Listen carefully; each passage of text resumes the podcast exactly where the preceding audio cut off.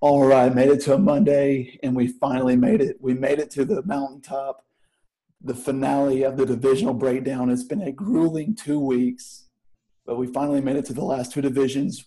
We're going east today, baby. We're going east to the AFC East and the NFC East. In case you couldn't tell by my shirt right here, it's just Drew and I today. Pookie's a little busy, but he'll be joining us for the AFC portion of this episode. But Drew, we've been waiting on this one for a long time because you know you're you're in Texas, I'm in Arkansas. The Cowboys are a hot topic, so the NFC East is always a hot topic, and there's so much to talk about with them. Uh, you got the freaking Kirk Cousins Redskins jersey, the best jersey in the NFC East by far, even though he's been out of the division. Yes, sir. You like that? I love You that. You like that? I don't like it. I love it. Absolutely love it. So before we get started, Drew, we need to tell the people that, believe it or not, despite the shirt I'm wearing, we will not be talking Cowboys football today. Drew, why is that? Yeah, we're bringing in a our Cowboys representative. He's gonna come in. We're gonna have a special for just the Cowboys. We'll we'll still hit them today. You know they're part of the NFC East.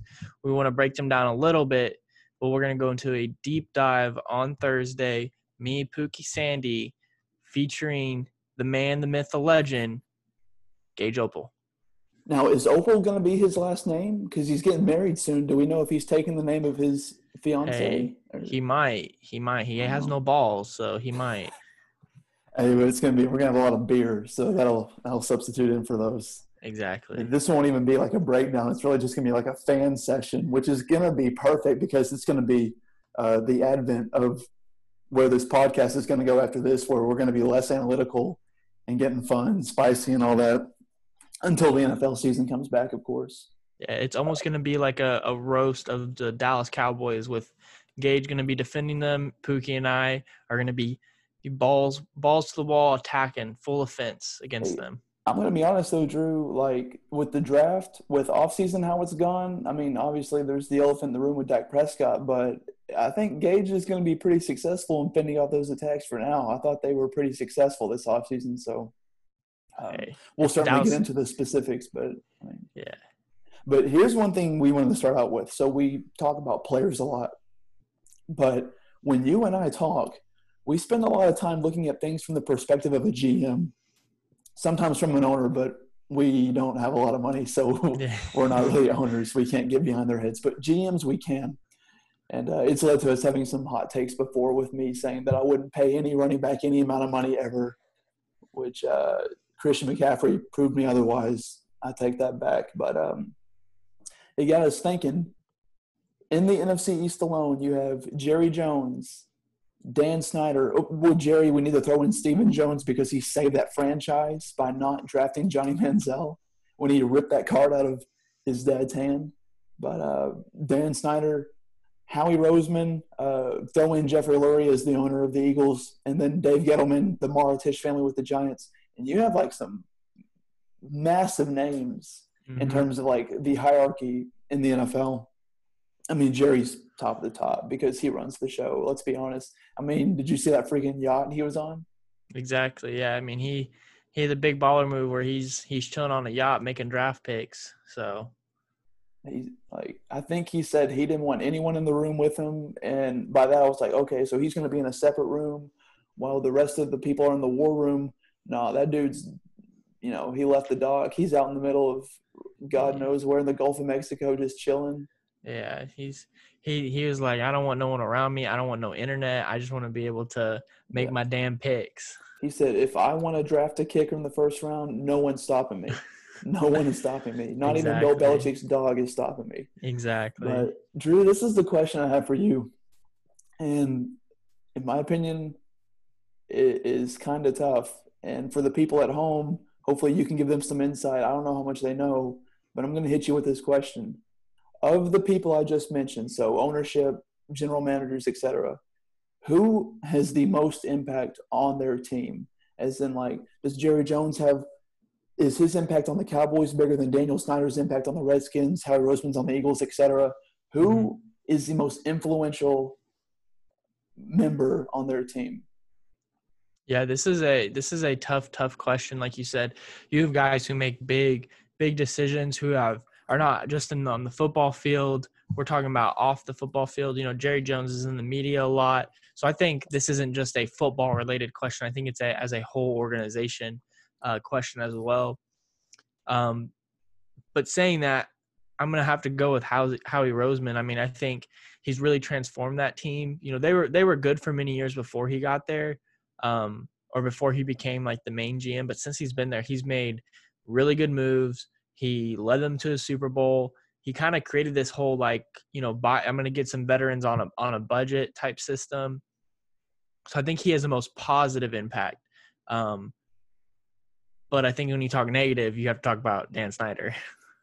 he he's he's made a lot of dumb dumb decisions. I give mad credit to Jay Gruden for being there for so many years, basically playing a team that he probably didn't create his own, but he had a he had a, he had some pretty decent teams while he was there. They weren't like Super Bowl contenders or anything, but they were competitive teams. So when you talk about positive, it's Howie Roseman. When you talk about negative, it's definitely Dan Snyder. Okay, so you mentioned Roseman being the best, uh, Snyder being the worst. Who who's is is Snyder worse than Roseman is good? I, I would tough. have to I would have to say yes. Um, and that's tough just because Roseman did lead them to the Super Bowl, so I really want to pick him. But um, just to see the Redskins, you know, I think that year they had Alex Smith before he hurt his leg. They were on the right path. Uh, and I think that's more credit to Jay Gruden and his coaching staff than it is to to Dan Snyder and his ability to you know pick and everything and get certain people on their team. But uh, besides that one year, the Redskins really haven't been anything since like 2012 with Robert Griffin and Al- Al- Alfred Morris's uh, rookie year. So that's eight plus years where they've kind of been the bottom feeders in the East, uh, even with the Giants being so bad. So I would have to say Dan Snyder for that reason the Redskins, to me, when I look around the worst teams in the league, I look at the Bengals and I think, well, you've got a young coach in there. He just got his young quarterback. And you've got some pieces there to work with. Now, Jacksonville, you heard me say last episode, they're bad, but at least they're so bad that they can't go any worse, that they're going to, you know, I don't know. The Redskins to me are like an abyss. I have mm-hmm. no idea what the plan is there, how they're going to get better. They drafted a quarterback in the first round last year, and it, I don't think it's. He only played what? Didn't even play a full season, but I think me, like I'm just not year. sold on Dwayne Haskins. Honestly, I never saw anything out of him in college that made me think, "Boom, sell out the franchise for this guy." Because you're playing in the Big Ten. It's a decent conference, but you at a given time you're throwing the five dudes who are going to be taken in the first three rounds of the NFL draft. So I think he looks better because he played at Ohio State. But that's like the last place I would want to go to. It's tied with Jacksonville. Jacksonville's terrible, but that's why I feel bad because one of our favorite coaches is in Washington now, Drew Ron Rivera. Yeah, yeah, Riverboat Ron. We we loved him in Carolina. Um, I think he's he's a great coach. I think you know if you watch the All or Nothing series with the Panthers, um, it really showed how his players like love playing for Ron. And I think he's a more of a players coach than anything. You know, I think defensively, this team isn't the worst defense I've seen. But um, you know, looking at their roster, their D line, really their their yeah, really their D line with with Jonathan Allen, Da'Ron Payne, Chase Young, and Montez Sweat honestly is I mean, I would take that D line over, you know, a handful of other D, D lines. They're not the best in the league, but they're not the worst. You know, they're young, but I think they have a lot of potential. And I think having a coach like Ron is going to help them. Um, you know, they bring in Thomas Davis, you know, who's 45. He's probably teammates with, with Riverboat before this. Yeah. Um, he was on that Bears team. Yeah, he was on, he was on the Bears team with Riverboat. Um, but I mean, other than that, you know, Ronald Darby you bring in, Kendall Fuller's not bad. Landon Collins, I wish he was on another team, but yeah, I know.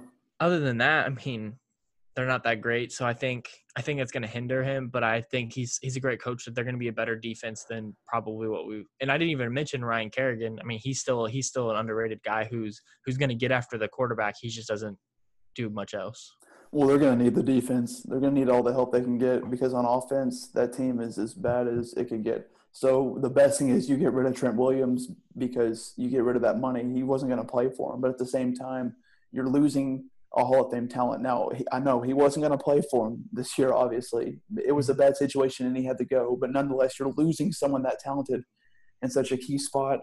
And that wide receiving corps is honestly one of the worst wide receiving corps I have ever seen in my life. Yeah. It, what, Terry McLaurin, uh, Steven Sims Jr., Yeah. is that right? Steven And- Sims. And then the other person they have projected, this was before some news came out, but Cody Latimer, which he's probably not going to play in uh in this upcoming season, maybe ever again in the NFL. So yeah, and their tight end is Jeremy Sprinkle, which Mhm. uh, I know he's a hog, but he is uh he's nothing special. No. At one time, I thought he could be decent. No, but that, that team is so bad, and Haskins will probably start for him this year. Um, my thinking is though, if if they are one of the bottom two teams, I think there's a chance they go quarterback, especially if they're number one. I, if they're number one, I, they take Lawrence, like for Hundred sure. percent. Um, So, and I mean, I mean, the only person I think, you know, we, we didn't really, we didn't really talk about Dwayne Haskins because we don't want to ruin his career. But I think the only person here that actually likes Dwayne Haskins is that guy who took a selfie with him at the in with what like 30 seconds left in the game, and this dude's over here on the sideline taking a selfie. he he might have liked him then, dude, but he's not gonna like him this year. Uh, Yeah, I mean, it doesn't help either that the Redskins O line is below average. Uh, so they're gonna have a lot of struggles this year. But I think having having a veteran coach like River Bond, River Bond, River Ron, um, is gonna help them defensively stay in some games, keep it close. But offensively, they're not gonna be able to score points. No. Uh, whatever their over under win total, their over under win total could be a half, and I would probably take the under on that one. Um, I Exactly. just I have no faith in this team. I have as little faith in this team as I had faith in the Giants last year, and slowly but surely, Drew, you bring up this name when we talk about the Giants, Dave Gettleman, and what he's doing there.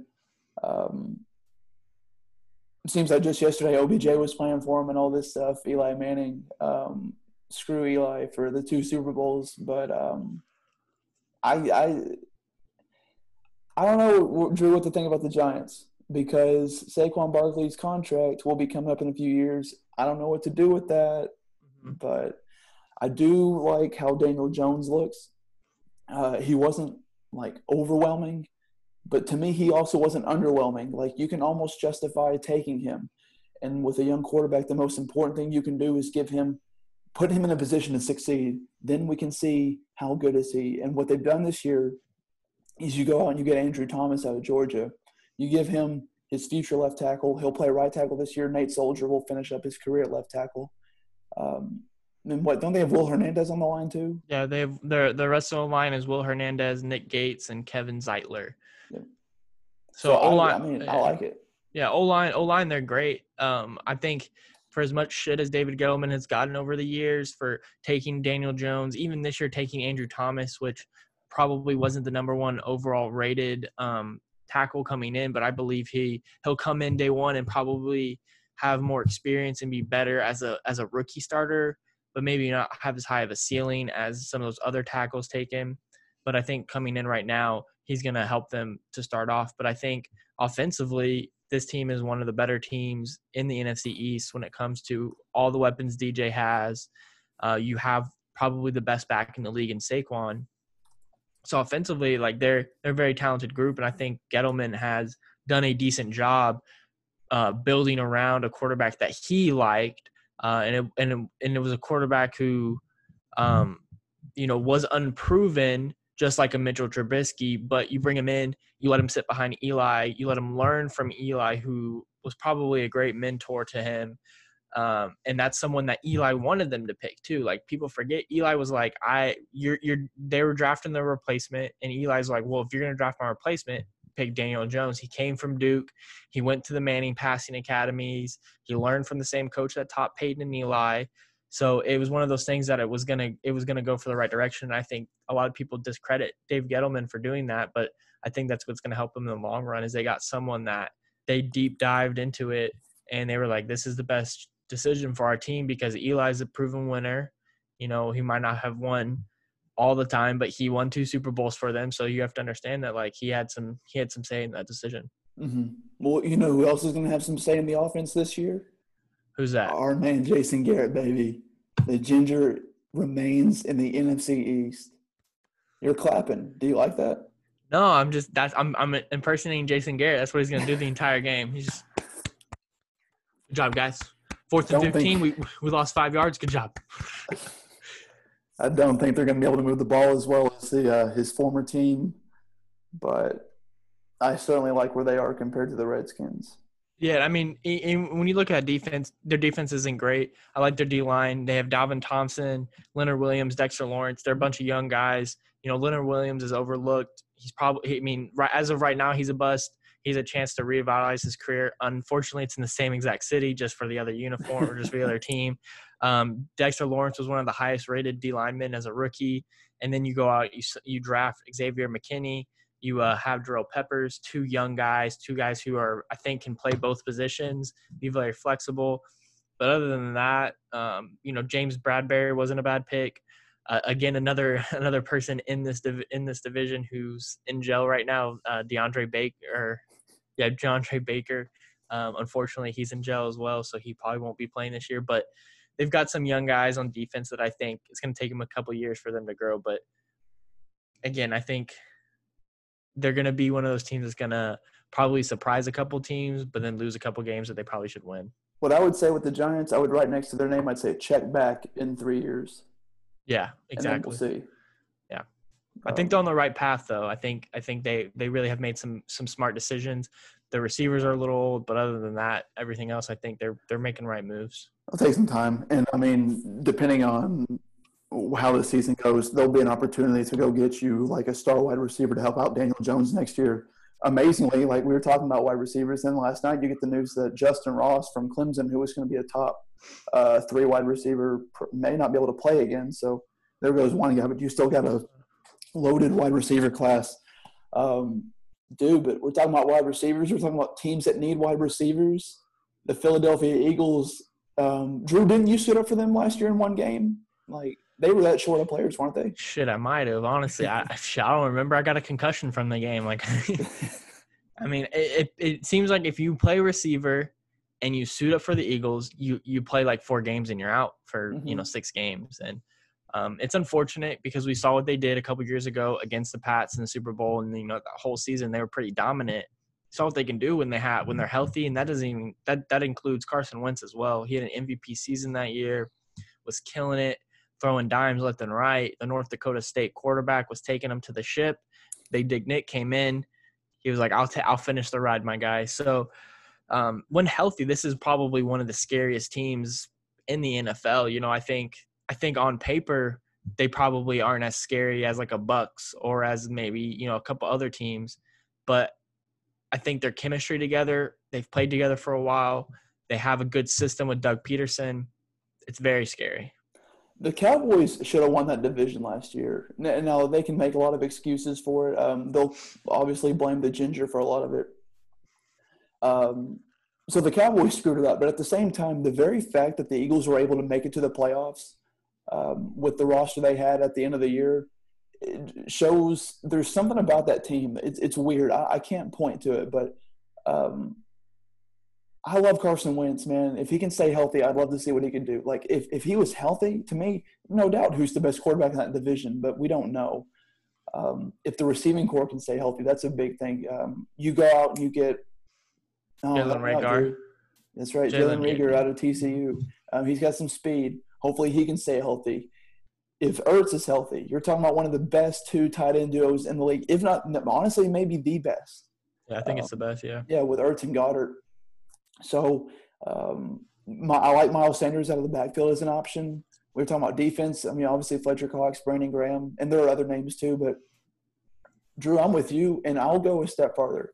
If this team stays healthy, I legitimately see a, an, a window where they could make it to the Super Bowl. I, I, I think I don't know the roster doesn't stack up with San Francisco, but there's just something about the Eagles, man. It's what, like you said, with uh, Nick Foles and them, they just found a way. And I don't know. It helps to have one of the best offensive lines in football, of course. So, Yeah, I- think I think in the trenches, you know, being being a Colts fan right now, we're we're we're real big on you know the trenches, who wins the trench war. And I think that's kind of what the NFL is kind of and trying to do and emulate because a couple years ago, you know, the Pats and the in the Eagles played in the Super Bowl and they both had really great O lines. And I mean, the Pats didn't probably have any, they didn't have big name guys, but they both of their D lines were really good. Um, and so you know you have guys like Fletcher and and uh, Brandon Graham. They just signed Javon Hargrave. Um, those guys are talented, and I mean they they make it tough to run the ball and to and to get off passes. And so I think um, that that that makes it tough, and you win games in the trenches, and it allows someone like a Carson Wentz. And then guys, you know, they haven't had great cornerbacks. They fortunately go out and get and trade for uh, Darius Slay, who was unhappy in Detroit, and it just like they they haven't had a cornerback of that talent in a while. And I mean, when they play the Cowboys, you know, Darius Slay is known to shut down Amari Cooper uh, in, the, in the last couple years. So it'll be an interesting matchup to see that. Duty to throw in Derek Barnett's name in there too on defense. Yeah, Derek um, Barnett. I think he he hasn't achieved as much as he probably was supposed to coming out, but he has been a solid player for them and someone who who uh, creates pressure off the edge. Dude, I'm just looking at this right side of the offensive line. Jason Kelce, Brandon Brooks, Lane Johnson. That's crazy. I mean, yeah. I mean, the best thing that ever came from that online, there's two things. The first thing, obviously, Jason Kelce's speech after they won the Super Bowl. If you need any kind of inspiration, just watch it. The second thing is, is if you look at the the Sports Illustrated nude nude edition, it was the Eagles O line, man. hey, that was probably the best edition. It was. No homo. That was the best edition. No, it is. It's a bunch of that. And you're right. It was. Because they just owned it too. Like there's yeah. you can't win up that. Uh, yeah, and uh, I mean, you, you think about it. Think about how some old linemen we we've seen Marshall Yanda, Joe Thomas. There's a couple other guys who are big guys. You know, they they're in the NFL. They're 300 pounds, 280 to 300 pounds, and then they leave and they drop 100 pounds like that, and they look like supermodels. That's the scariest thing to me, Drew. And this is actually breaking news for you. This is a topic I want to get into um, in one of our future episodes. Is why are offensive linemen always getting the best looking women? Like to me, if you play football, you know this. They have the like. If I could pick one position group to hang around, I want to be friends with the offensive line. Those dudes are always funny, always joking. Like they're really close too, and you have to be. But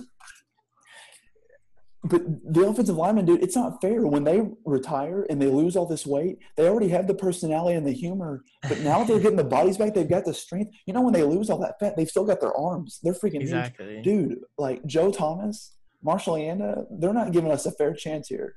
It's it's yeah, not we, fair we've got no chance of the ladies when you got when you got people like that out there. That's right, man. I mean, look at my roommate. Is one of those guys who he stops playing football and all of a sudden he loses like 130 pounds. And, yeah, Steph, Stefan's like he's what, not good looking, but he did lose a lot of weight. Clip that and send it to him. no, I mean, yeah, I mean, I've I've seen it. He's what he's like 100 and like 90 pounds now, probably less yeah, at the moment. So yeah, I mean, but talking about a line, you have another great O line in Dallas. Um, you know, they've been one of the best O lines in the last five years. You know, they lose Travis Travis Frederick this year uh, due to retirement, but you still have uh, what is his name? I can't. Tyron Smith, oh, Tyron Smith, Zack Martin, yeah. La'el Collins, um, and then shout out to Connor Williams. I I actually went to high school with him, played against him. He beat my ass every day in practice. um, not fun to go against. At the time, obviously didn't know he was going to be an NFL player. Congratulations, man. But uh, you know, that's I mean that's a that's a stout O line. It's eh, you wonder why Dak wants all this money because he's he's putting up all these stats, but he's got that great old line in front of him.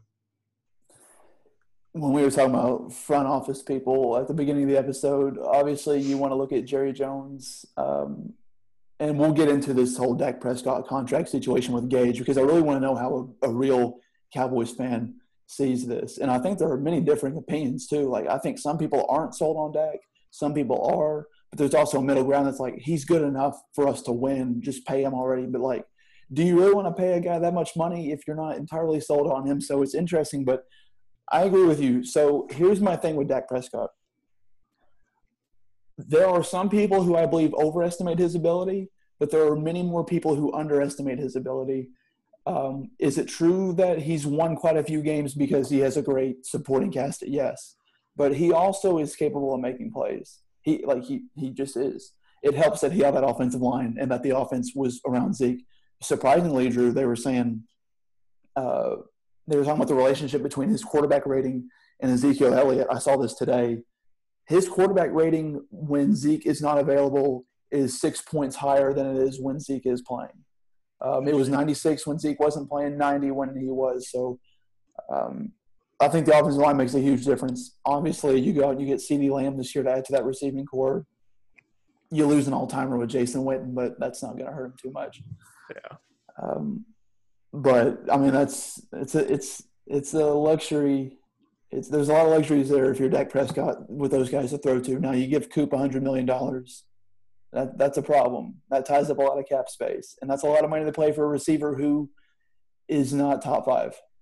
Yeah, I mean, he, I mean, he's he's a he's one of those receivers that's he's there for half the year and he's and he disappears for the other half. So, uh, and and I want to say this before we move on. Huge disclaimer: I fucking hate the Cowboys. So like.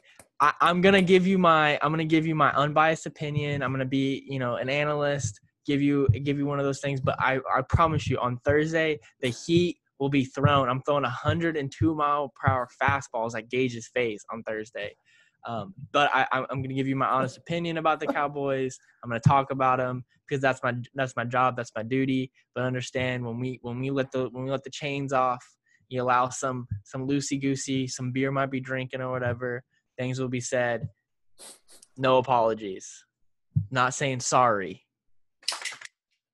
When are you, you want to get into it right now about the Cowboys? You yeah, I mean, put on your analytical hat.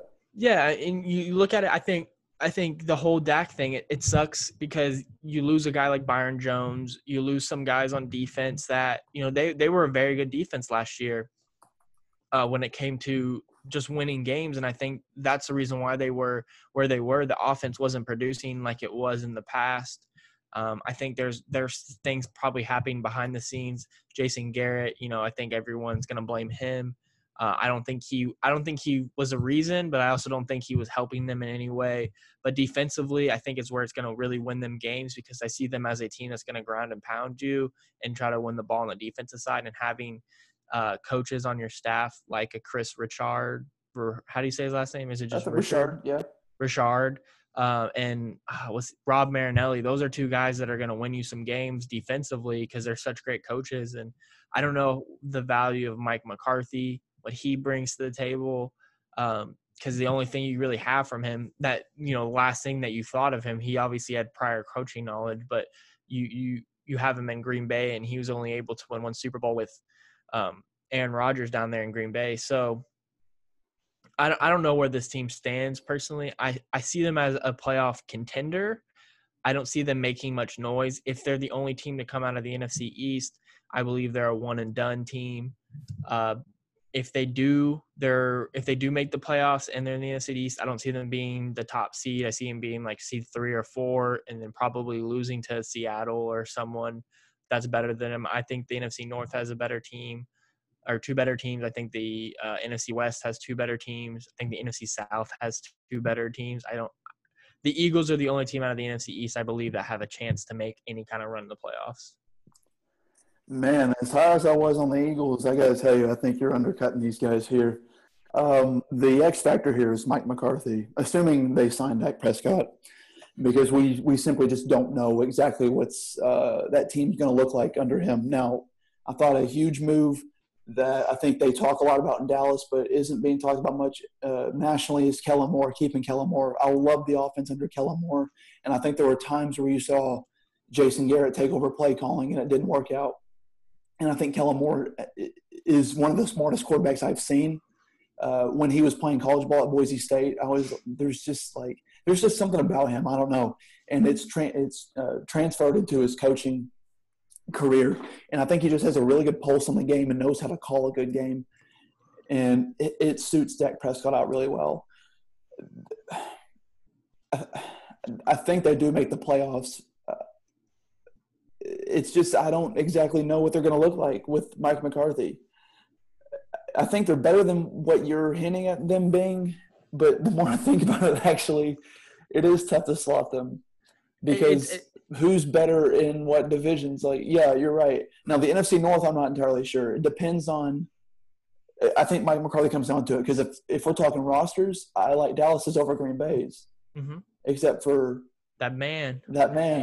Bad One man. two, one two is a problem for anybody, and then there's that man, number eight in the north. That exactly that shirt. Yes, Um, sir. I don't know. I like the roster. Here's here's my thing that I want to talk about with Gage um, when we have him on on Thursday. If we go before the draft and we are talking about over unders for each team going into next season, how much better does CeeDee Lamb make that team? And how much better does say adding Caleb on and Chaisson into that mix? Or I. I still believe they need help at safety. And I thought they could have taken uh, Xavier McKinney. I thought they could have taken McKinney. Like you heard me, yeah. and when we did our mock draft, I had three safeties going in the first round. My guy Antoine Winfield Jr., Xavier McKinney, Grant Delpit. None of them went in the first round, and I thought, and I swore I thought the Cowboys would go safety. Although my Cowboys friends were going uh, pass rusher with uh, Chaisson, which made sense, but instead they went with Lamb, and it, it makes their offense just that much more explosive. But my thing is, right now, I think that team was going to win the games that they were going to win next year. I believe they were going to win them without CeeDee Lamb. And the games that they were going to lose, I don't know if CeeDee Lamb helps them win those games, but I do think they would have been better served going on defense. Um, but that's a question to ask a real Cowboys fan. I'm curious to see what Gage has to say. I think there's a lot of uh, excitement though for CeeDee Lamb, and there's going to be a lot of bias there and a lot of hindsight. Like they're going to be, Yeah. oh yeah, CeeDee Lamb was the pick, but I mean, I I, I think when, when we talked about this on draft, like he, he fell there. It, it kind of just one of those things that happened for them. Um, but yeah, I think I think defensively, you know, they go out uh, and like you said, they needed something to help them on defense with with losing so much in the offseason. They go out and sign Gerald McCoy, Dontari Poe, Ha Ha Clinton Dix. Like they have some good veteran signings. I just don't know how much impact they're gonna have. Um, as in like they're going to be good players. They're they're they've all been solid their entire careers. Um, they've made a difference, but I don't know how much difference they're going to make. That's going to like make them jump over the hur- hurdle. Because the thing I see CeeDee Lamb doing is he's going to take a little pressure off of Cooper. He's going to add some explosive big plays here and there. But now you have to feed three mouths because Michael Gallup is not a he he's an he proved last year that he's a, a decent number two. I mean, I would I would take him as a number two receiver right now on the Indianapolis Colts. I would love to have Michael Gallup right now on the Colts. So he's he's a proven number two. Now you got three mouths to feed. That doesn't include Zeke, and then you have a tight end Blake Jarwin who's not great, but you still have to give him the ball every once in a while because he's going to be open. So they have a lot of mouths to feed on defense or on offense. My bad, uh, and they still have a lot of holes on on the defensive side of the ball, in my opinion. Yeah, and that was my thing. I thought they needed to improve on defense, but you know what? The way it's going right now, look at the Kansas City Chiefs, man. You just go out there and outscore people. True. Um, yeah, you have a good scheme and it allows you to win games with people. I mean, they signed someone from that hasn't played a football snap since 2015. I, I want to see how Aldon Smith comes in and makes an impact. right, he, he in 2015, I said He's 2005. great. I meant 2015. He was a great player, and then he had some off field off the field issues. He can do it, but he hasn't played football in five years. I mean, I haven't played football in four years, and I feel like I can't do what I used to do. So we'll we'll see how things happen. I feel like any player who goes to prison for any amount of time, as soon as they enter prison, they sign like a contract that says, "When I get out, I'll go play for the Cowboys." I think Jerry has those ready. Like, Honestly, yeah. I mean, he well, he he signed Greg Hardy that one. and they had Pac-Man Jones too, didn't they? And yeah, uh, they had Johnson Pac-Man and all them? Jones. Yeah, It's so I mean, th- but when you you got to talk about the linebackers when you talk about defense as well. Jaylon Smith, Lander, uh, Leighton Vander Esch, Sean Lee, when healthy and can play, probably one of the one of the better corps linebackers. Um, they can make plays all over the field. So, like, I think they they're to be solid on defense. I just think if they would have added some younger talent, some guys, I think it. I think the dude at LSU, Chaisson, would have been a huge impact opposite uh, De- uh, Demarcus Lawrence. Um, and I think they would have been a tandem for years to come on the defense side of the ball, uh, just because they can get after the pass washer. But Good news is for them, their division's not loaded. You can get by with what they got. You can you can sweep the Redskins and the Giants, and then the Eagles. All you have to do is split, and you're pretty much. I think you're good. yeah, I, I don't think they split the Eagles though. you think they they sweep them too? No, I think I the know Eagles sweep them. I'm kidding. what do you mean? I, honestly, I think the Giants even surprise them potentially. I think, and I don't think it's just because I hate the Cowboys. I think, I think honestly, the Giants are going to be a, a team that's going to come out and play in those big games, try harder, and maybe in those games against like a Skins team or like someone lesser that they might lose one of those games. Um, and I think that's just because the whole the whole storyline with Jason Garrett as well. I think he's going to have his team coming out and he's going to throw some haymakers, you know, potentially haymakers, and he's just going to clap if it works or not. So, um, I, I think there's there's a lot of interesting storylines in NFC East. Um, and again, I think we'll we'll get into some more hot hot details on Thursday, just just for the sole purpose of we're kind of holding back. We want to keep all that juiciness for later. Um, and I think, and, and you know, even if Pookie was here, he's not a big Cowboys fan either. So we're all kind of Cowboy haters over here. That's true. So wrap it up for me, Drew. What do you think? You think the Eagles make the playoffs? I think the Eagles win the division and make the playoffs. I think the Cowboys probably squeak in the division. Um, but I also see it. I also see a scenario where only one of them make it out of the out of the East. Yeah. Because I, I think I truly do believe that there's going to be a team in the NFC, whether it's the West or the South, in my opinion, are going to get three teams in, and and the and the NFC East is going to be only one team. Because let me, let me let, let's back up. Hold up. Did you? It sounds to me like you're saying the NFC West or the NFC South has a better chance of getting three teams in than the NFC East does getting two teams in. yes, sir. Is that what I'm hearing? You're Yes, saying sir. the NFC West has a better chance of getting three playoff teams in there than the Cowboys making the playoffs. yes, sir. That's that's your first hot take on Yeah, I mean- that's hot. I mean, if you think about it, just just look at the the past years when it came when it came to um, the NFC East. They normally only get one team in because at the end of the year, they're the team that usually gets in is is like usually ten and ten and six, you know, nine and seven. They've even been eight and eight years. There's been some couple outliers. I know the Cowboys were like thirteen and three. I think uh, Dak and Zeke's rookie year. So I think there's there's times where they have, but I think majority of the time the NFC East because of how tough it is, um, and in quotations because of how tough it is, um, they it's tough to get it's tough to get two teams in. And so I think even with this new format, I, I believe one of the South, whether I think it'll be the Falcons or the Cardinals sneak in. Wow. Wow. I hope. I mean, I hope you're right. If Hot they can takes, somehow get three teams in, So see Kyler Murray play a little uh, postseason football, or Matty Ice make one more run. it'll be interesting. But I, I think the NFC East is on the down tick. All right, we made it. After this two week journey, we finally make it to the last division. We're here, made it. Got my jersey on. I got my past jersey, saving them till the very end. We made it to the AFC East. J E T S Jets Jets Jets. No Jets secret. J where we're E gonna T start. S Jets Jets Jets. Drew, what jersey do you have on? I got my boy. He played in Hebron, which is right down the street from me. Jamal Adams, baby. Dude, how much of this is because we're talking Pats football?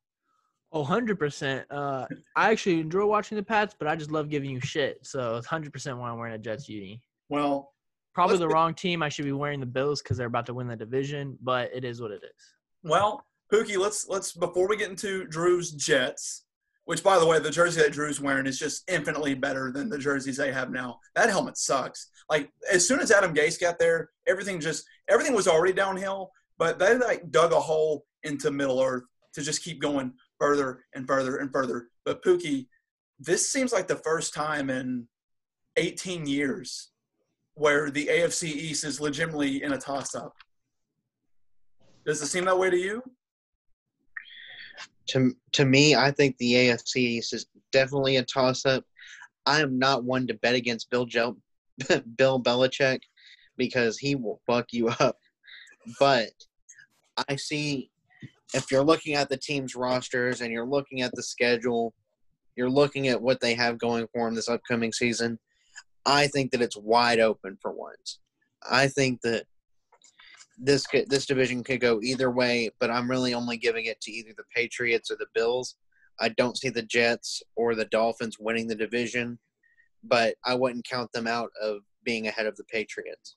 Drew, get to your Jets, man. Let's talk about them. They had a pretty good draft, in my opinion, with Mekhi Becton and Denzel Mims. Most importantly, they went for a punter, Braden Mann out of Texas A&M, one of the better ones to come out of college in, uh, in the last few years. So they got a lot going for them, man. What's what's going on in New York, Drew? Uh, I mean, you think that, but uh, they definitely don't. Uh, I mean, I Sam Darnold's one of those quarterbacks that you want to invest in. I think in a, any different situation, he'd probably be more successful than what he is now. Um, but I think he just fell in the wrong shoes. I think the Jets aren't a great franchise. I think their their ownership isn't great. Their GM's not great. I think they had a better draft this year. They went out and signed Breshad Perriman because they didn't have any receivers, basically. Um, but I mean, Quinn Williams is turning out to be a bust. Uh, I mean, it's an early bust, but I think he's in the wrong system for what he does. He's not a three-four defensive end. He's a uh, more of a D lineman. C.J. Mosley, I'm sad he went there. He should have stayed in Baltimore. That's the only chance he would have had at being successful, eh, at least in a team sense. Jamal Adams wants out, but the Jets want to keep him in. I think that's a that's just unsuccessful by everyone because when a player wants out and he's unhappy, don't get me wrong, you know, if he if he's really adding value to that team, he needs to stay. But I think I think the Jets need to get rid of him and move on because he's very unhappy there. But um, if I'm the Jets, I'm just starting to tank everything at this point. You know, Le'Veon Bell was probably the worst signing they've had in a while. Not because of Le'Veon the Pel- Le'Veon Bell the player, he's great, but the contract they gave him and probably the bidding wars that he was having was non-existent. I think they were really the only team that was going to sign him. Pookie, help me with this one. Is Le'Veon Bell with the New York Jets next year? Honestly, I I don't I don't think that he is. Le'Veon Bell is the type of transcendent player that if you're going to go and pick him up, you better be ready to build your offense around the run or at least getting him the ball in space. And if you're not committed to that, you're essentially wasting the talent. And to give him such a big contract just to waste him just baffles me because a lot of teams could use Le'Veon Bell and he would be effective in their system. The Jets are not one of them. Adam Gase does not value the running back position, and he doesn't value he doesn't value the run. So it's like you've got this all this money tied up in a player, and it's basically a bust for both sides, and that's just unhealthy for a team to keep on going for because if if they keep Le'Veon Bell, they're just going to waste his career. I thought it was a bad deal to begin with. When he signed with the Jets, it was like I think there were rumors about him going to New York at first, but to me it made no sense. When you're in a rebuild, you don't pay a running back like that that much money unless, like you said, Pookie, you go all in. And as great as Le'Veon Bell is, he's not like McCaffrey in the sense that he's a good option out of the backfield to catch balls. He doesn't catch as many balls as we do, but it just didn't. It, it, seemed like a weird deal. It was like taking two things that weren't going to work and and putting them together. And to give them that kind of money too really is going to hamper their progress and being able to invest in younger players to build that squad up. I mean, Adam Gase is probably hurting that team as much as anybody with some of the moves he's made. So I'm really surprised when it comes to the Jets why they're not talked about as one of the like contenders for the first overall pick because realistically, like I look at this roster and I look at the Dolphins, you know, team that's in their own division, and I'm picking the Dolphins to beat them probably twice. I mean, they're going to be good games, but um, realistically, like this roster is is is one of the worst rosters we've looked at probably this entire series, and you know, I don't know what it is. Maybe because the AFC East is weaker this year with the Pats not being as dominant, that they're looked at as maybe getting a couple wins against the Pats or whatever. But I even the Pats roster, like I'm taking like this this this and the Redskins, like even the I'm taking the the Redskins over the the Jets. Like the Jets have nothing I want on their roster. Like I I would rather rebuild an entire new team outside of New York than take the Jets roster right now. Rather play an A I'd rather build a team out of XFL players than this team. That's a fair point. This the, the roster's not great. Terrible offensive line. Tons of wasted draft picks, in my opinion um, and no faith in uh, the front office or the coaching staff to get it done. So, Pookie, I asked you about Le'Veon Bell. Let me ask you this: Is Adam Gase there next year?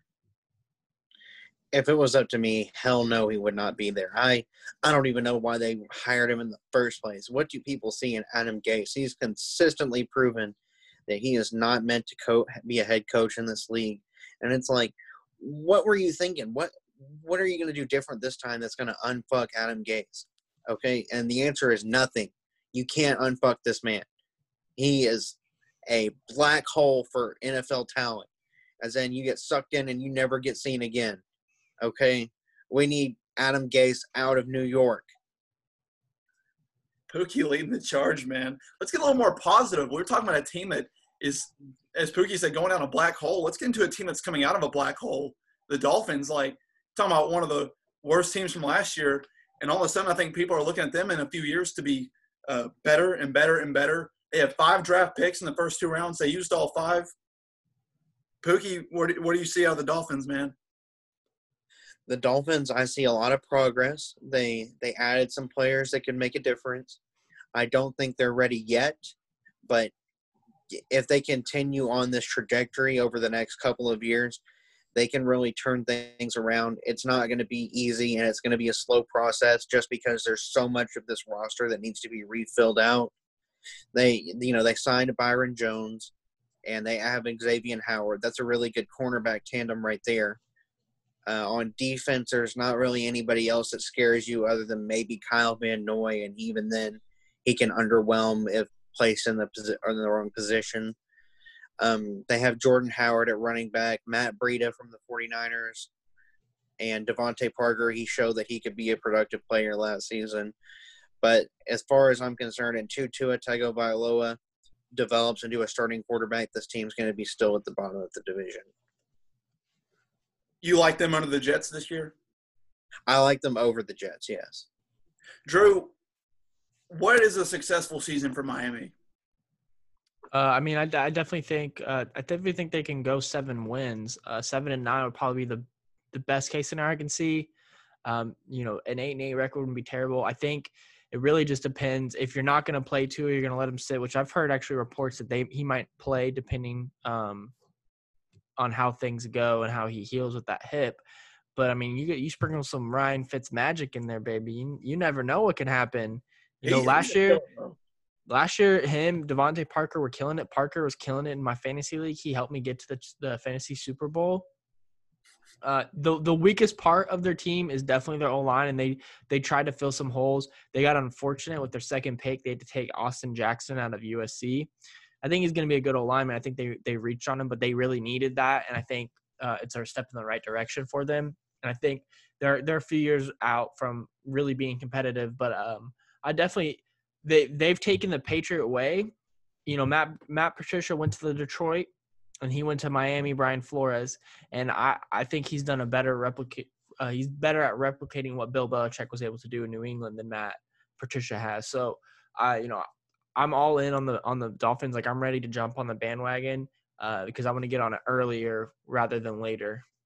Here's my stat of the day as it pertains to the Miami Dolphins. They spent $123 million in guaranteed money to free agents this year. That's nearly two times as much as the next team on that list. So they went after it this year. And probably a lot of that has to do with Byron Jones.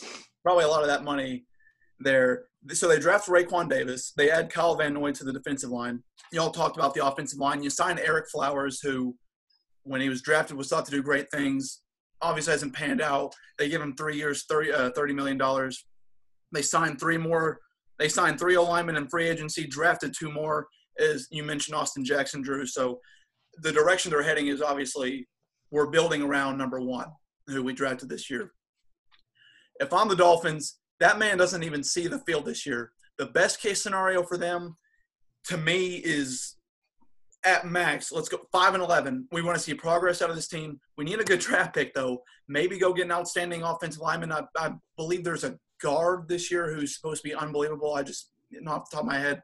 Uh, but Tua, to me, he's got to be healthy. This is it. If there has been like a quarterback that you want to invest in for a long time, for me, like Joe Burrow obviously is in there, but I don't know how the Bengals are what their plan is. To me, the, the plan is pretty clear for Miami. But Tua's got to be healthy. And, you know, the doctors are going to get their hands on him. They're going to know a lot more than I will. I'd love to get my hands on Tua, but I can't. Regardless, to hey, me, man. he doesn't play. Cannot risk it. Um, go get yourself a good draft pick. Nothing against Brian Flores. I think he's doing a great job. But the best case scenario for the franchise to me, high draft pick, Tua remains healthy. And let me tell you something. Fitzmagic's going to fuck around and go get you seven wins. He is the worst quarterback to have for tanking. That man, you remember when uh, he went to the Buccaneers and they were supposed to suck, and he ends up throwing like for 400 yards in the first five games. Yeah, and apparently they signed. I can't remember what team he was on when Fitz was there because he's been on 17 teams. But uh, they signed one of his OCs. I think it was maybe with the Jets actually. That was his OC when he was with when it, when it had one of his best seasons. So I I, I think they're they're gonna fuck around and probably get seven wins. Um, I'm, I'm telling you, they're and they're gonna be better than the Jets, and they're probably gonna 2-0 skunk them. No bet. No bets yet. I mean, I'll I'll put it out there. I, I'll take I'll take I'll take the the Dolphins at seven or at six and a half and up. Meaning if they get seven wins, you know what I'm saying? I- I'm. We'll we'll table that one. We'll table that one. I'm not. That's that's uh, risky. We'll save that for our betting episode if we come up with one, where we take a surprise trip to Las Vegas. But let's get to a team that is no longer in the developing sages, They're here, they're queer, and they're ready to make some noise. The Buffalo Bills. Pookie, lots to like on this roster. What what what are your initial thoughts? the Buffalo Bills are one of the teams that interest me because they showed so much potential last season. And they've grown this offseason as well. They have one of the best safety tandems in the league, one of my favorites. Jordan Poyer and Micah Hyde, very underrated but very versatile defenders. Um, on offense, you have a young quarterback in Josh Allen, who's proven that even though he may not be the most statistically flashy player, he can still get you wins in this league. Uh, Devin Singletary, great running back to me, had a great rookie season, and he's going to continue to uh, develop as a player. But they added some guys this offseason like Stefon Diggs. That might be the player to swing the division in the favor of the Buffalo Bills from the New England Patriots. I said it, Stefon Diggs, division changer. Mark it down, mark your calendars, tell your kids, tell your wife, tell your um, misbegotten lover who you her wife's not supposed to know about that the Bills are here to play, baby. They're here to play. Are you saying they're going to win the division? I am saying the Buffalo Bills are going to win the division. Fuck yes, I'm saying it. And they're to win it because of guys like Trent Murphy, Ed Oliver, Jerry Hughes. They got AJ Espinosa. They got so many guys on defense that play well together who are who are bigger than the sum of their parts. So it's like, or uh, the sum of their parts is bigger than they are, or they're bigger than me. That's all I know. Uh, Which, if I remember correctly, that's that's pretty impressive. what do you like, Drew? What you look at this roster? They took my guy Jake Fromm in the draft. They ripped my heart out. Uh, Yeah, um, they didn't have a lot of holes to fill this offseason. You know, coming into the coming into the draft, they were really looking at a at a star receiver. You know, I could see them taking like a trying to go get a CD Lamb, someone like that. And then Stefon, they go out and get Stefon Diggs, big move.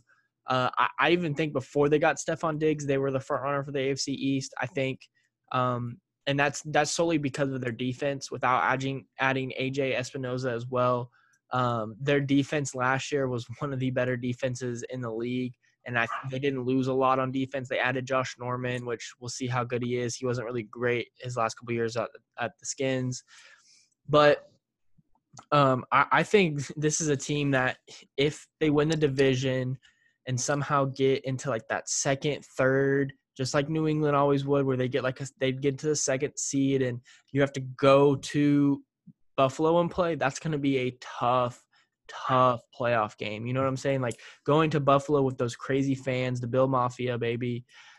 That's gonna be a tough place to play when, especially when it's snowing outside and all they want to do is ground and pound you and then they play great defense. So I think I think sorry Sandy to say this, but I don't I don't think the Patriots have a shot this year to win the AFC East. Um, even as great as Bill is and that defense is, I think the Bills. I think the baton was passed once Brady threw that last pick uh, against the Titans, and I think the Bills are ready to go.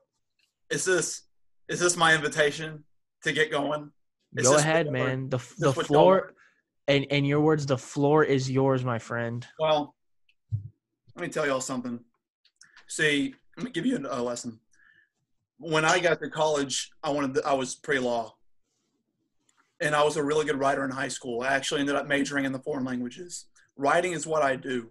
Part of writing is to capture ideas and put them in the best wording possible to, to capture the moment. I'm also going to be doing play-by-play this year for uh, Hendrix. So I, words are key. So here's what I want you guys to understand.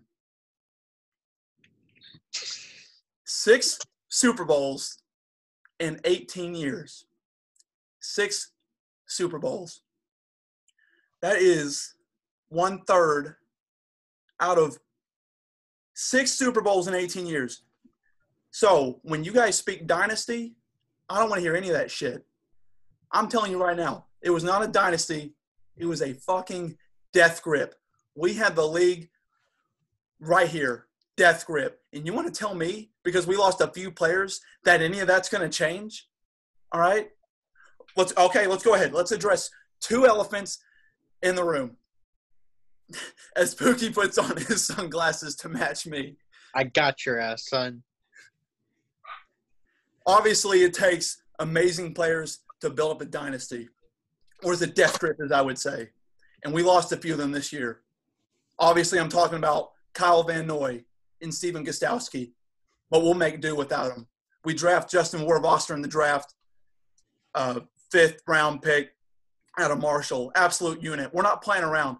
Belichick's coming out swinging this year, and some of y'all will tell me their draft picks weren't great. In fact, I think the dog made the picks. Well, let me tell you something. That dog picks better than the rest of the league combined. That dog has been around to see his team wreck everyone else, Pat Mahomes included. You think the referees job them? Hell no. That's Belichick just being better than everybody else. And you talk about Kyle Dugger coming out of Lenoir-Rhyne, and he drafts, you know, of course the Patriots draft the first dude out of Division Two. Well, who the hell did you think was going to do it? We make big moves. You don't have a bad. Let me tell you guys. You you've only seen your teams do this once in your life. All right. Let me tell you guys what it takes to do this right here. It takes big balls. That's what we have, and we're not letting this division go. I look at the roster. There are. It's going to take some time, but we got dudes, and most importantly, we got this guy, Twin Towers, number 11, Julian Edelman, best looking guy in the league, bar none. Jarrett Stidham, might as well call him Jared Stidheim. All right, he's going here. He's throwing dimes, no drop off whatsoever. We improve on the offensive line. Isaiah Wynn hopefully comes back healthy. Joe Thuney's back. David Andrews at center. What's not to like? Sony Michel, James White, blanketing Jarrett Stidham on defense. Pick up Brandon Copeland. Resign Devin McCourty, one of the best safeties in the league.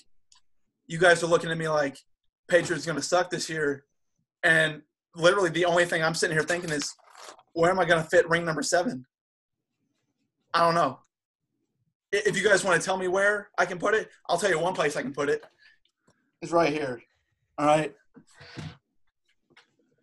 Get at me. That's what I got. And we drafted two tight ends this year, and they weren't even projected to be the top tight ends taken. We're just ahead of the game. Just ahead of the game. With your head ass. If you think the Patriots are going to win the division here this year, you're smoking dick, okay? They are not winning the division. It's over. Y'all couldn't even get past the Titans in the playoffs. They whooped your ass handily. And you had Tom Brady. What are you going to do with Jarrett Stidham whenever you have to play Tennessee again? And Derrick Henry is running up the middle, fucking your guys up, leaving them ballless, blueless, and all kinds of less. There's they're going to be less of a man after Derrick Henry gets them. Boy, I'm on your ass. What the hell are those draft picks? What are those pickups? I couldn't name a single fucking one that you just named. You're smoking dick, Sandy. Quit with the crack. Quit with the crack. Quit with the crack. J E T S. We will beat the Patriots. Damn, Drew. Sandy, I, I hope I, I'm sad to, to kill your dreams, my friend, but you just need to go full rebuild, blow it up, let Bill Belichick do what he does what he does does what he does best, and just rebuild this shit. It's okay to suck. I've been there. Suck for luck, man. It hurts. You understand? I was born in 1997. Peyton Manning was on the roster the my entire life. It hurt me to my core to lose Peyton, but I sucked for luck. I sucked real hard for luck. Really, really hard, long strokes. And look where I am now. Look where we are now. AFC division title, probably. Maybe a deep playoff run. Who knows? It's okay to rebuild. This is an intervention, my friend. We are here for you. Pookie and I, we love you, man. We want to make sure you're okay and you get through this, okay? All right, it's gonna be okay. Edelman will retire a Patriot. Don't you don't have to worry. He's not gonna leave you like Gronk and Brady. I promise. I've had a personal connection with him. We've talked, so it's okay. Let it go. Let them ride off in the sunset. Your six wins. You know you're one of the top teams in this in the NFL with wins. Now it's time to let go. Let that dip, death grip go. Relax. Take a vacation. Go to the beach. Go to Miami. Let Miami do some things. You never know. It's hard, guys. full, full face on right now. Best case scenario is we go five and eleven. In my when I mean best case, I mean the best thing that can happen to us. I look at the I look at the schedule. Being upfront with you now as a Patriots guy, if we get to eight wins, I don't know whether to be ecstatic or pissed because we took ourselves out of a better draft pick. Um, Stidham is obviously a project. We'll wait and see. You know, Brady comes in his rookie year, goes to length on the field on the Rams in the Super Bowl, makes things happen. Am I saying Jarrett Stidham's going to be the same? No, but it's just the jury's out. And players will say things in the media about he's our guy. You know, look at his confidence. I see nothing wrong. Well, yeah, I mean, some guys have that confidence, but doesn't help them out on the field when they're getting sacked by Ed Oliver and company and the Bills. I think right now, being objective, the Bills are certainly the favorite to win the division. Uh, to go back to the Bills for just a second, I'm not sold on Josh Allen. Um, Pookie, you said he's not flashy. My concern is accuracy. Um, I think he's still prone to miss throws. And I think that's one reason why they picked up Jake Fromm when they did. Normally, you don't see teams, in my opinion, go get a quarterback at that point in the draft when you just drafted one two years ago. And I have a feeling that this is a year where they're looking at Josh Allen saying, we need to see something or we're going to start planning away. It, he'll still play next year, but behind the scenes, they're already moving forward because that roster is pretty solid. And Stefon Diggs certainly uh, gets my attention. Thankfully, we got Stephon Gilmore and Jason McCourty uh, blinking the other side of that defensive line. Drew, you said you earlier we were talking about the Jets. You looked at the roster and you said you like the Patriots roster better than the Jets. I, there are 30 other teams whose rosters I like better than the Jets, maybe except for the Redskins. But the Patriots aren't that high. I will say, I, I, I sell, I, I promote Arkansas whenever I can. Two big signings. The Patriots win Super Bowls when they pick up Razorbacks. They did so again. Go get uh, Harris, uh, undrafted free agent out of Arkansas, was a uh, the last two years was up there in terms of all SEC linebacker, team captain. I like the heart. And the Patriots, for whatever reason, I'm serious, they like picking Arkansas guys. I'm not sure what that's all about. They also go get Will Hastings, who's a 501 guy like Pookie and I played at Pulaski Academy with Kevin Kelley. Watch out for the onside kicks. Watch out for the onside kicks because that's what he specialized in at Pulaski Academy.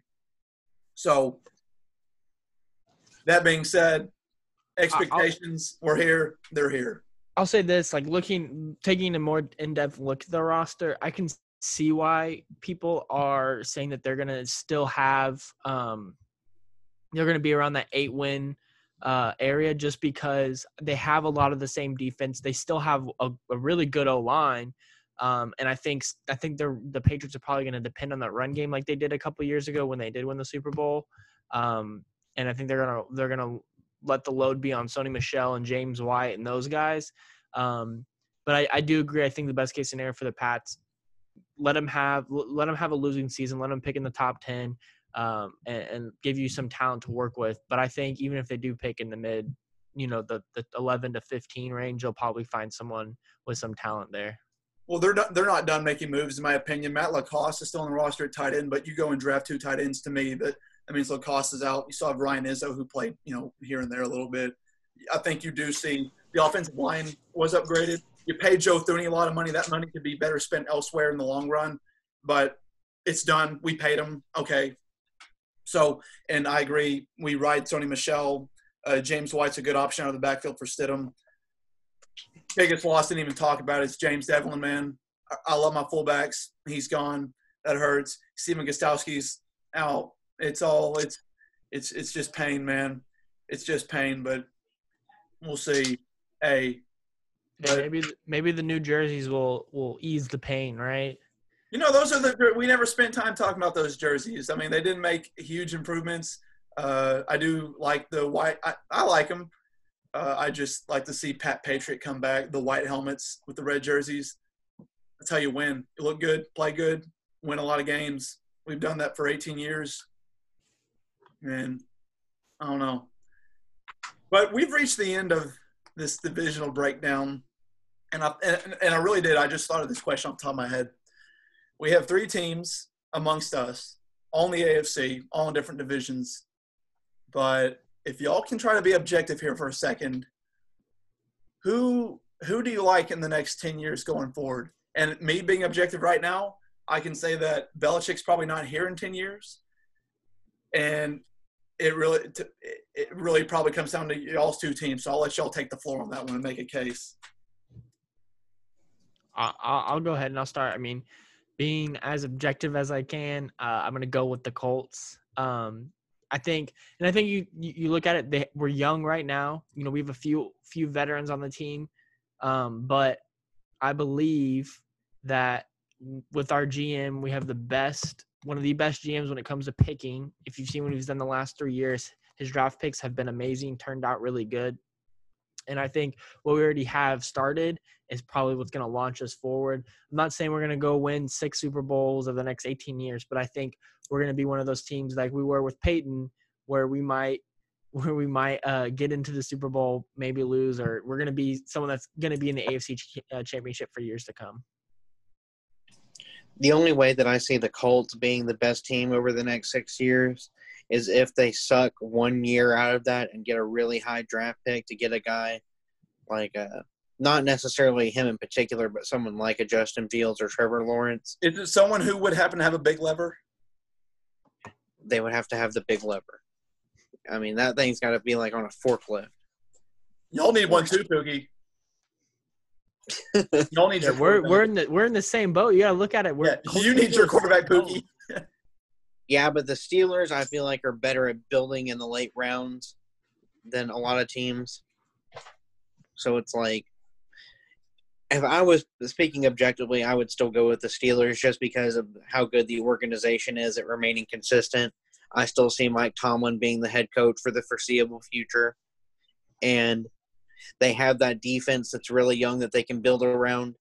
Uh, as far as the quarterback position goes, Ben only has one or two years left so they will probably have to suck one year to get a replacement for him. But it's still all in all likelihood, I see them being the better team. Better team. All right, Sandy, you you got to decide between Colts and Steelers. Uh, I, I take exception when did you, Drew? I, I didn't hear that correctly. Did you say that you think the Colts could be the best team in the AFC for years to come, like over the next? So, I'm, I'm saying they're going to be kind of like how the Colts were in the early 2000s, where they 10 to 10 to 12 team, uh, 10 to 12 victories a year, compete g- in the AFC divisional round, conference championship, probably for the next. I get it. I get it. I mean, you y'all were knocking on that door for years, Yeah, we're into the Patriots. there was only one thing stopping y'all. Yeah, It's these guys. Um, uh, yeah, I obviously from the previous episode, I like the Colts. I like the direction they're heading. Um, just for the way they're built right now, uh, Grigson hasn't done. Uh, gosh, who am I getting this wrong? Chris Ballard has not done anything. Ryan Grigson's done a lot wrong. We didn't even mention this on the podcast that the Browns just hired him. That, save that for next episode because that's terrible. Um, I love the direction they're heading. He hasn't made wrong one wrong move yet. He's had the fact that they've been as competitive as they have been after you know losing Luck the way they did. It's just unfortunate. Um, and I, to me, right now, and speaking for the Steelers, I hope Mike Tomlin's there for you know how many Pookie, how many head coaches have they had in the what like three head coaches in the last forty years, pretty much. 19 since 1970 they've had three head coaches Yeah, like Art Rooney was still around when that was going. So I, I hope Mike Tomlin's there for a long time.